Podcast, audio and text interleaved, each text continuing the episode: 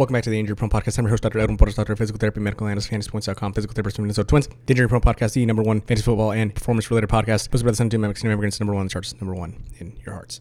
Thank you, everybody, once again for tuning in. I want to double check that you're subscribed to my newsletter. That is the Injury Prone newsletter that's going to go out every time there is a fantasy football related injury to an offensive skill player during the season. Updates are a little less frequent now. Once training camp kicks up, preseason starts, and of course the season begins, those injury updates are going to be key. Go to my Twitter page at FB Injury Doc, sign up for the newsletter, get your news, get your injury, get your stats as soon as you can. Today, I want to go over some numbers, some stats, some discussion on two running backs that I think are being a little over and underpriced in Derrick Henry and Ezekiel Elliott. I think that this conversation needs a lot more context and it needs to be squared in a way that makes the most sense. So, the first thing I'm going to do is talk about the research, the stats, the data. Then, I want to get into how that applies to Derrick Henry and Ezekiel Elliott themselves. For a long time, especially in the dynasty community, a lot has been made and discussed about the age apex and the touches before falling off the cliff number. I don't think either of them are bad ways to approach how to gauge when a running back will stop being productive in fantasy football, but I do think that we're talking about two sides of the same coin. Let me explain. The first study that I want to talk about is a study done on NCAA running backs in their final year as a college running back. This is a 10 year study that looked at two primary groups. The first group carried the ball 100 to 200 times in their last NCAA season. The second group carried the ball 250 plus times in their final NCAA season. What did they find? After following them in the NFL for three years, they found that college volume doesn't impact NFL running back durability. Group A averaged about 5.8 missed games, and Group B averaged about 5.7. Now, since this group of researchers had their thinking caps on, as researchers tend to do, they knew to follow this same group of running backs that they included in the college study into the NFL. They followed those same groups and they categorized them into running backs who saw 150 to 250 carries in the NFL within their first two seasons, and a second group, a group of running backs who saw the ball 300 plus times in at least one NFL season. That second study found what I think the researchers were trying to prove in the first place. Group B, that group that saw 300 plus touches, they actually were in the league for an average of nine seasons, while Group A, was in the league for an average of 7.9 seasons. And that was statistically significant. Now, you could poke holes in the study as much as you want. You can say that just means players who touch the ball more frequently are more talented and therefore stay in the league longer. That's all true.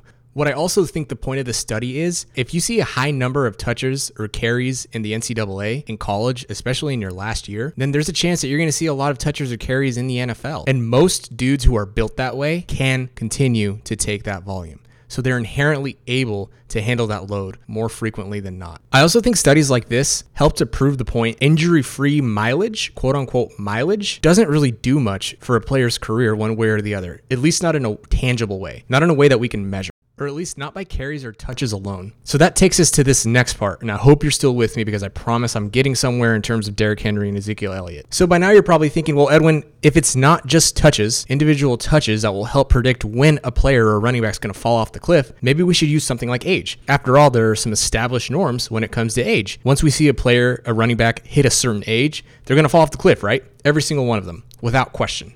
I'd push back on that too. In fact, there's some really good research out there by one of my buddies, another physical therapist, Adam Hutchison, Dr. Adam Hutchison, which by the way has the worst Twitter handle at the real Adam underscore H. I tell him to change it every day. He has some really good research on age and why the touch cliff isn't really king and why the age apex also isn't necessarily as straightforward as we like to think. Basically, what you need to know is that Adam bucketed these groups into three different kinds of running backs. He put them into the grinder, the all purpose back, and the satellite back, and they're all exactly like they sound. Once Adam bucketed the running backs into these separate groups, it illustrated the point I'm trying to make about the age apex itself. The all purpose backs, they saw their fantasy points tail off after the age of 26.5. The grinders, they saw their fantasy points dwindle after 24.5.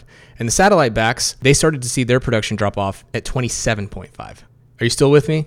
I promise if your eyes are glazed over, I'm getting to the point. Adam took it one step further. Essentially, what he did is he created a fourth subcategory of the all purpose backs. He called them all purpose plus. Nice creativity there, Adam. Any all purpose running back who averaged more than 130 carries per season, more than 26 receptions per season, and had at least two seasons of 50 receptions, they were called the all purpose plus backs, the AP plus backs.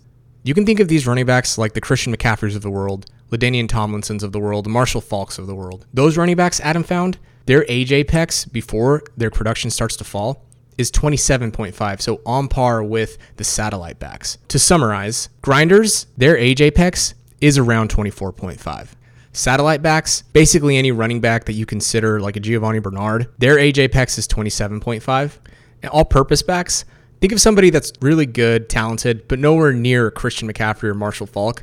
You can think of somebody like David Montgomery. Their age apex is around 26.5.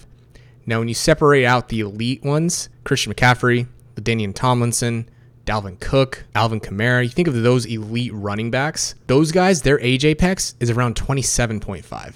I hope this podcast hasn't turned into a complete headache with you and you haven't turned it off yet.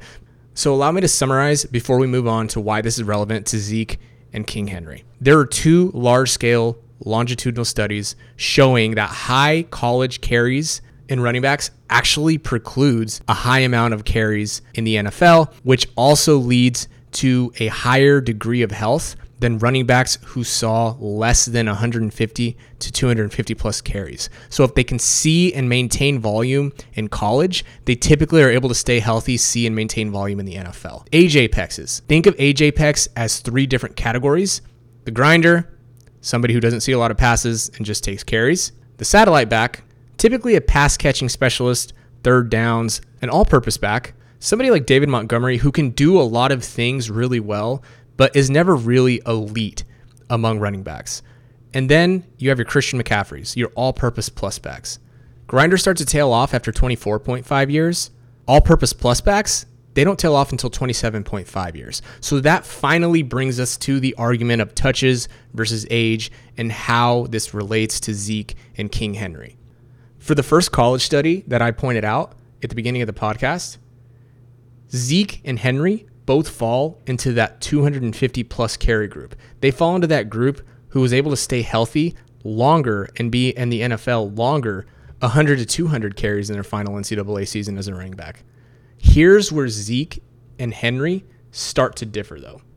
Do you remember that definition that Adam gave? Relatively arbitrary, but I think is applicable and technically useful. That 130 NFL carries average, 26 NFL receptions average, at least two NFL seasons with 50 receptions or more. Zeke falls into that group. He falls into that AP plus, that all purpose plus backs group, who doesn't tend to fall off until 27.5. Zeke has had three seasons with over 50 receptions, and he's easily averaged over 130 carries per year.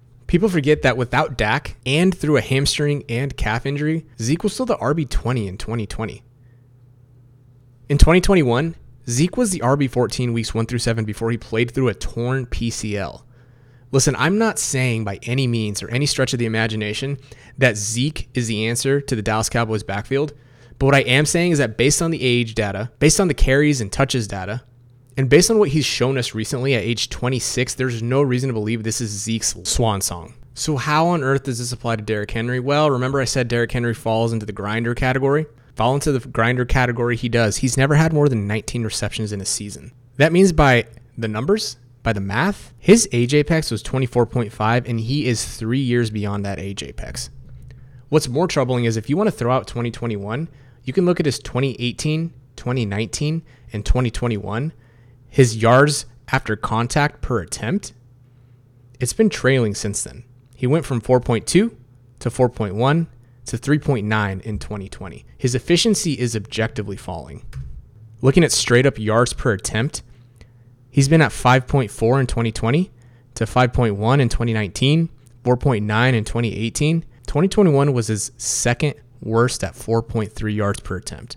Even if you look at just 2018 through 2020, things aren't looking great for Derrick Henry. So, yes, I agree that he's a beast. He's once in a generation guy. He's a late bloomer. But if the age apex and the touches studies that I've cited here have shown you everything, is that even though he's had high mileage, that's not necessarily an indicator that he'll fall off. But the inverse is true too. Just because he was a late bloomer doesn't mean that he's going to last longer than he already has. He's already three years, four years beyond that age apex. Maybe we should expect Derrick Henry to have a more human season this year. And if he has a more human season this year, we know for a fact he's probably not going to get the passing down, that all purpose plus passing down work that you want your running backs to have so they can stay above that dreaded age or touch or whatever you want to call it clip. I'm not here to raise Zeke up, and I'm not here to put Derrick Henry down. I'm simply here to paint a little more context behind the touches and the age apex arguments that are constantly being had. So, hope this has been helpful. Follow me on Twitter at FB Injury Doc. Make sure you sign up for the newsletter pinned at the top of my page. If this has been helpful, let me know. Give me a shout. Send more questions my way. Thanks.